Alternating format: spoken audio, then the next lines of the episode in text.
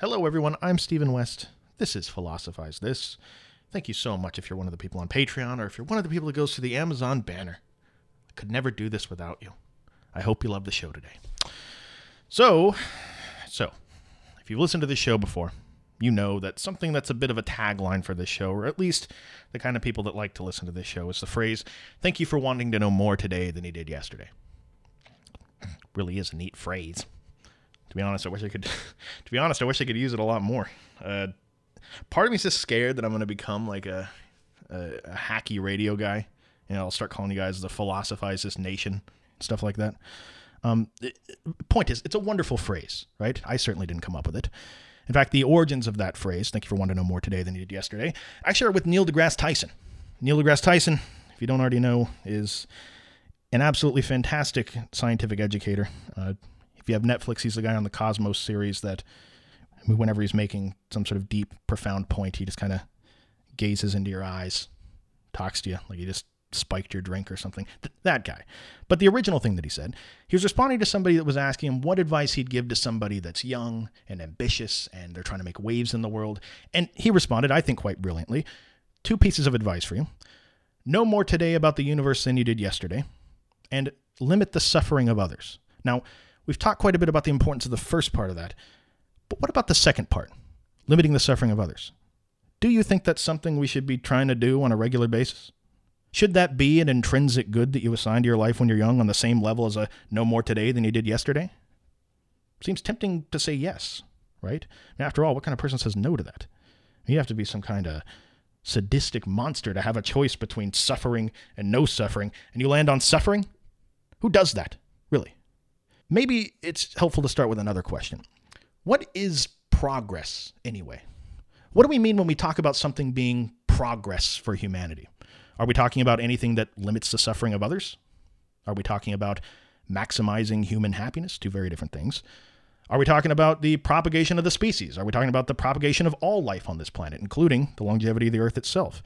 Now, at first glance, I, I mean, I get it. I, I probably sound like an eighth grader trying my hardest to ask a deep question. It, it may seem like this question doesn't even matter. And to be fair, historically, it hasn't mattered that much. I mean, if you're living thousands of years ago in Babylon, and the problems facing humanity as you know it are that there's a drought going on, or some pandemic disease is ravaging people's lives, or your grandma's foot is black from frostbite.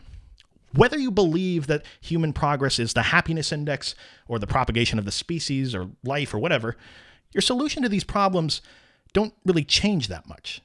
Right? I mean, your answer if there's a drought is still to get some water. If there's a disease, you get rid of it.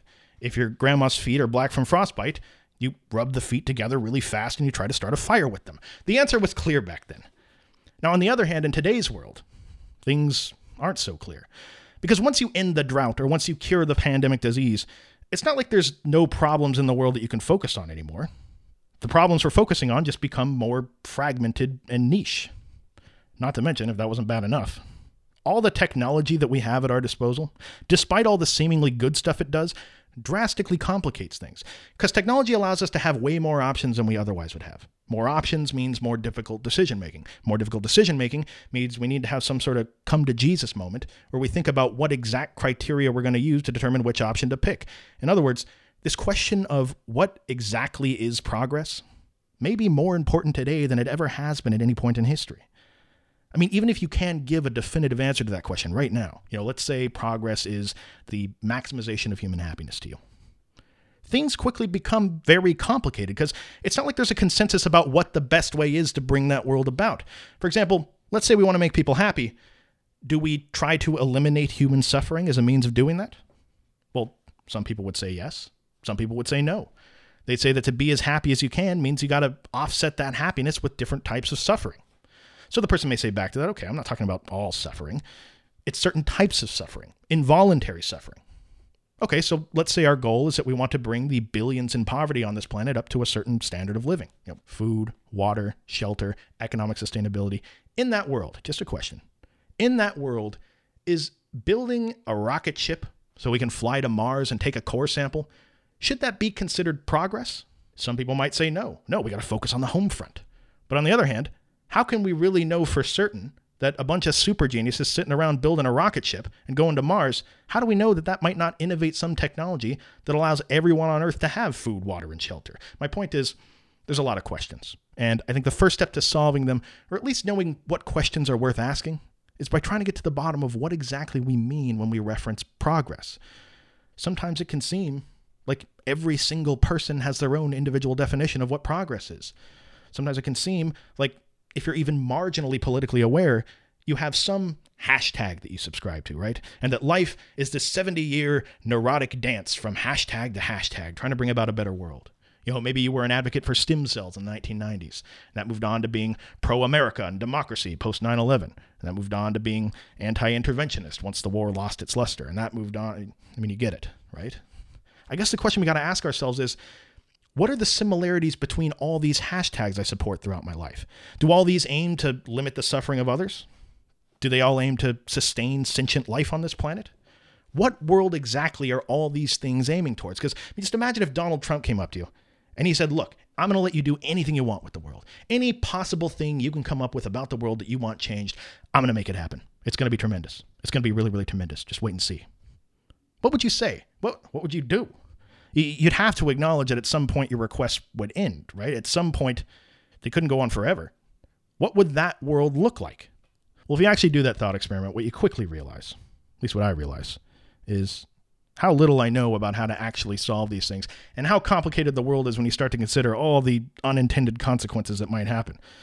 I mean, it really does get overwhelming for me very quickly. And, and why should I feel bad about that, really? Was I born to know everything about the earth and save the world? I read cliff notes into a microphone for a living.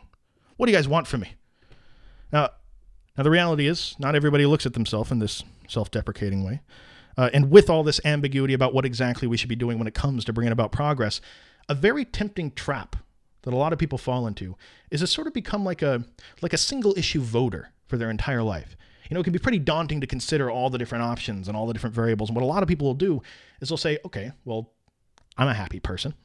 I'm not walking around miserable because of the way the world is. But you know what? If only we could get this person elected, then everything's going to be great. If only we could get this group of people to leave, then everything's fine. Well, someone who was very aware of this type of thinking was a guy named Fyodor Dostoevsky. Uh, he is a good man, strong back. And upon that strong back of his, he carried several pretty life changing ideas about what it means to be an individual. And recorded all these ideas throughout his anthology of work. The central thesis, if I had to name one of all of his work, is an attack on this way of thinking. The idea that paradise is just around the corner. The idea that there's some plan out there or some course of action that if only we could get Congress to pass this thing, then you're going to be satisfied with the state of the world. Then everyone's going to be happy. He says a lot of people tell themselves this isn't what they're doing, but if they just looked at themselves a little more honestly, this actually is what they're doing. And he'd say it probably shouldn't come as a surprise to most of us that so many people look at social progress this way. Just look at how often they use it in their personal lives. Like, how many times have you told yourself this story at some point in your life? I've, I've done it dozens of times. Things are bad right now. But you know what? Once I get this promotion, then things are really going to fall into place. Once I get out of this bad relationship, then I'll feel good. If only I could get that belt tightened on my car. Then I could finally confidently drive away from intersections without it screeching. You know, like, like the ghost of a wild boar is following me around. Then things would be great in my life, right? But honestly, how accurate of a prescription for your life is that? How often do you get the promotion and everything's great? And how often do you get that promotion, things are good for a while, and then you find something else to complain about? This isn't something Dostoevsky's attacking people for. He's saying maybe this is just a part of what it means to be a human being for some people. See, because at the root of this way of thinking, is the idea that wherever you are right now is not good enough. Something needs to change to bring about the world that you're actually going to be satisfied with. But what often happens is once you brought about this new world, it's not like you're in this perpetual state of bliss floating around on a cloud for the rest of your life. No, you find yourself living in that new improved world that you brought about, and then you find something else to ail over. The point that Dostoevsky's making is we do this in our personal lives, and we're often guilty of doing this when it comes to humanity as a whole. We tell ourselves this story that we're suffering now, but if only X thing came about, we wouldn't have to suffer anymore. But what if suffering is just a part of what life is? What if you had it all? Imagine 20 hashtag wishes coming true. Imagine you had a, Walmart parking lot full of cars. Would you be good to go for the rest of your life? Or would you find something else to suffer about in that new world? Dostoevsky would say maybe suffering is as integral a part of life as breathing is. You know, you can go short periods of time, a few minutes without breathing. Eventually, you got to do it again. Eventually, it comes back. The only person that doesn't breathe is dead. What if the only person that doesn't suffer is dead? In the same way, it's pointless to try to find some recipe, some approach to life that permanently rids you of all suffering. Maybe no matter how much we want there to be. Maybe there's no policy that can be written, no bill that can be passed that will ever completely rid people of unnecessary suffering. Now, Dostoevsky isn't saying that we shouldn't try to make things better. He's not against all progress. He's against what he sees as a very convenient but very toxic way of thinking that makes us more miserable than we need to be. This idea that we're just going to keep progressing and progressing and hashtagging to our heart's content, and that one day we can expect to bring about a world that's totally equal, fair, and peaceful. He's not trying to strawman the argument here. What I think he's saying is even if you concede that this utopia can never actually exist, you're still in practice trying to get as close to it as you can, right? How will we ever know when enough's enough? How good does the world have to be? I mean, if the world is always going to be flawed to some extent, it stands to reason you're always going to be able to find flaws in the world to start a new hashtag about. Maybe the same way, no matter how good our lives are, we're always going to suffer. No matter how good the world gets, people are always going to be suffering. And that this task we often assign ourselves to of progress is limiting the suffering of others, maybe that can't go on indefinitely. Or maybe, maybe it can. Maybe it actually is possible for there to be an end to all human suffering.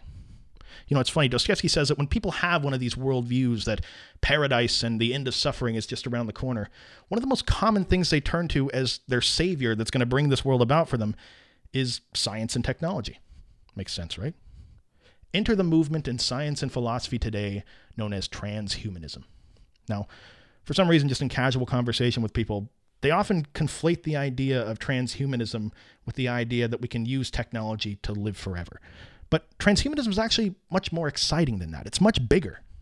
Transhumanism is a movement that tries to use technology to transcend any barrier human beings currently have, physical or mental.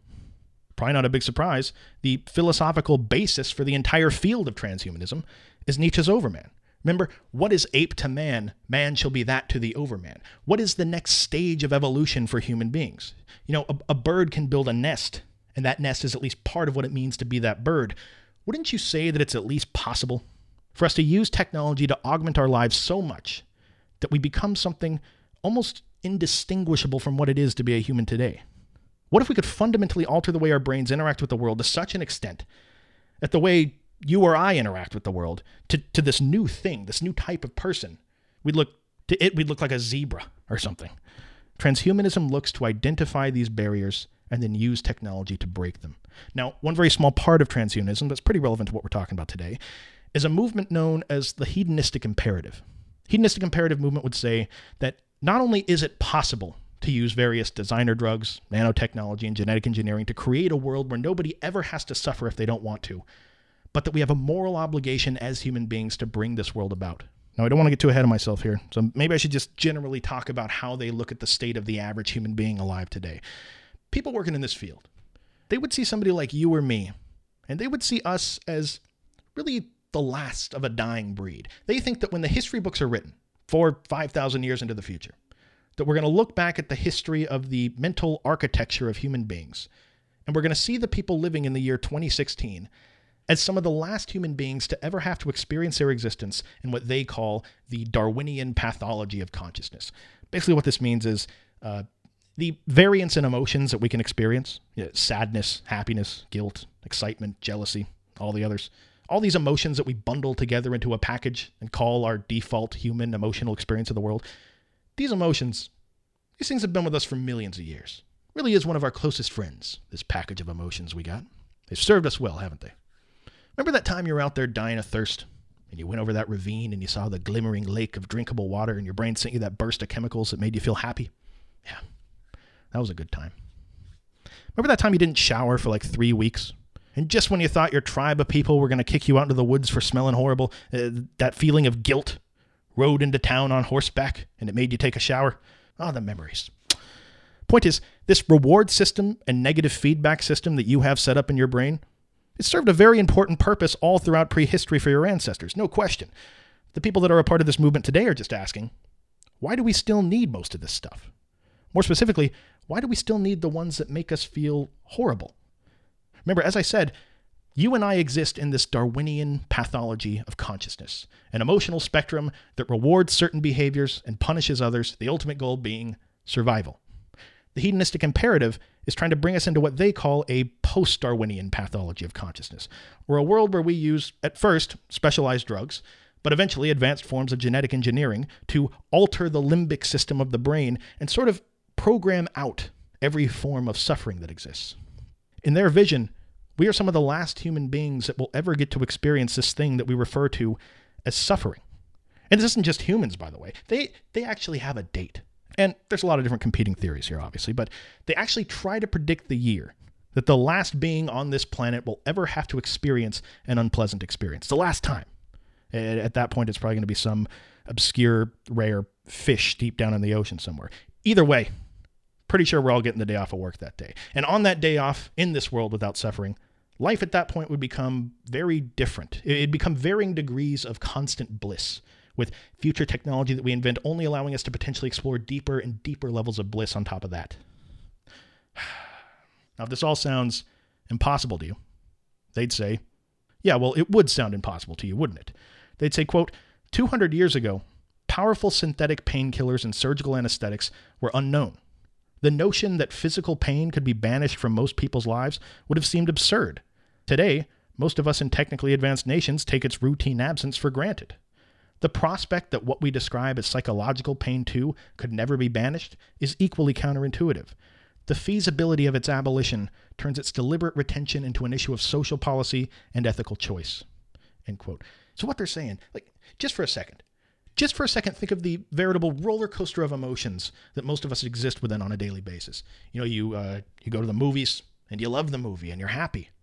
Then you go home, and now you got to mow the lawn, and you hate mowing the lawn, so now you're upset. Then you take a nice warm bath, and you feel all clean and relaxed. But then your uncle makes Salisbury steaks for dinner, and now you're angry at him.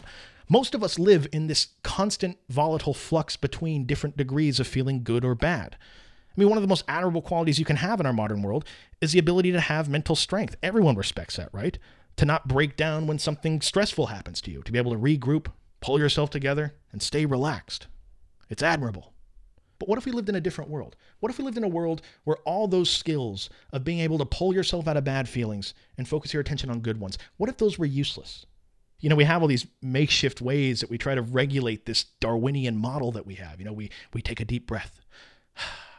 We, we think of something positive. We write really nice stuff about ourselves on the mirror so we see it all throughout the day and it perks us up all these ways we're trying to desperately hold it together with these monkey brains that have software designed for a completely different world than we live in. What if it didn't have to be this way? What if we could program out all of this negative feedback that really doesn't serve us in the world we currently live in? You know, it reminds me of the pre Socratics. When Thales says something like, magnets are alive, or that everything in the universe is made out of water that's just taking different forms, nothing about that statement really informs modern science. I mean, as interesting it is to hear about the conclusions of these early Greek thinkers, as cool as it is to hear that, they're not really practically useful to us today right? In fact, the reason they're so interesting is because we can acknowledge that they're living in a completely different world than we are, a pre science world. Well, just try to imagine what a human being would be like in this post Darwinian world. I mean, it's not crazy to think they'd look at something like Stoicism or something like, you know, the parts of Buddhism that deal with emotional regulation, and they look at that similar to the way we see the metaphysics of the pre Socratics. Wow, look at this. Here's a bunch of people from the year 2016 talking about all these different techniques they've come up with for trying to regulate negative emotions. Man, can you imagine doing that? They must have lived in such a strange world back then.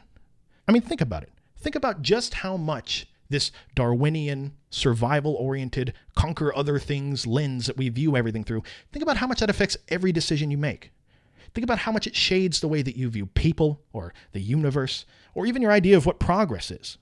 The following is a quote from one of the leading websites dedicated to the hedonistic imperative. And they're talking about what it would be like if we could peek behind the curtains and see just how different the lives are going to be for these post Darwinian human beings.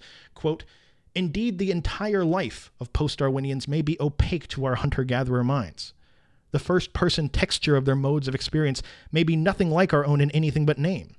Even if we could glimpse the future, perhaps we'd be like cats watching TV. We just wouldn't understand the significance of what was going on. End quote. Now, this sounds a little extreme to you. Just think about how fundamental of a change we're talking about here. Think of how different life would be if we never had to worry about negative emotional states. When we were talking at the beginning of the episode about progress, or what criteria should we use to choose exactly what we should be doing, or what is good. So many of us base those value judgments that we're making about human behavior on how much suffering ourselves or other people are going to have to endure as a result of it.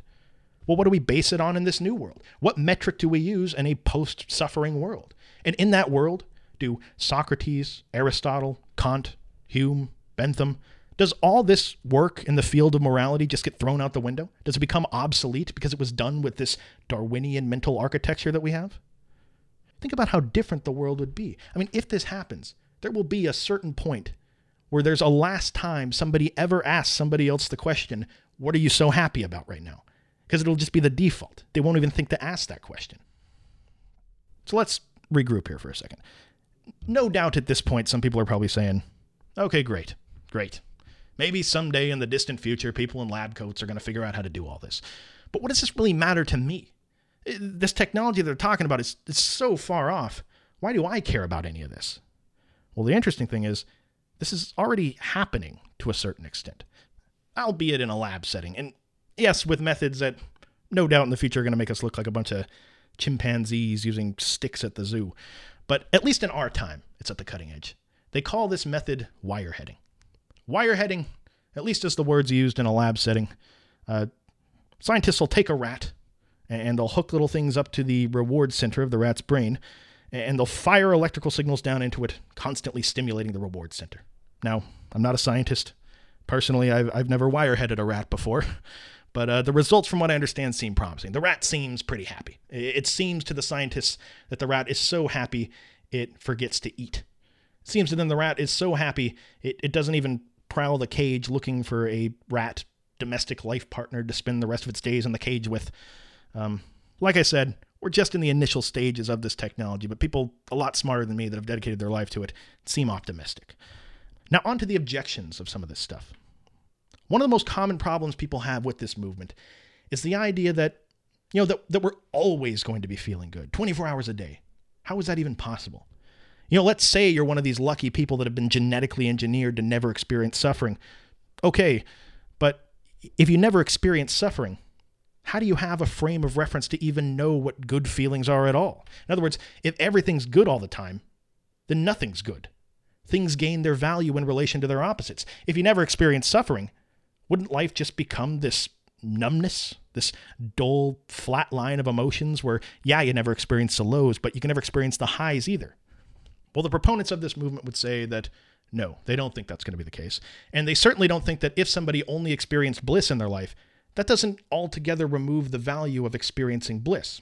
For example, a common rebuttal from this side is that there are currently people out there right now that because of some horrible, unfortunate genetic condition, they are rendered in constant pain and mental anguish.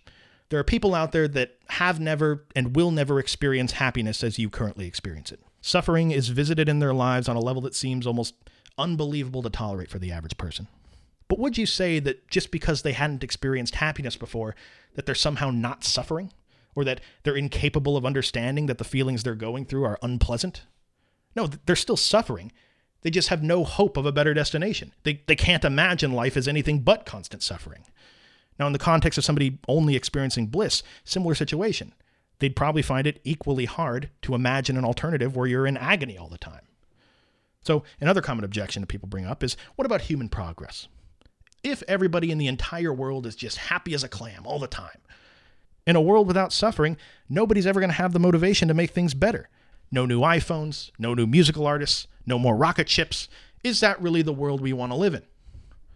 Well, the good people of the hedonistic imperative would respond that as far as science goes, as far as the science that we currently have access to goes, people with high levels of dopamine don't tend to get lazy.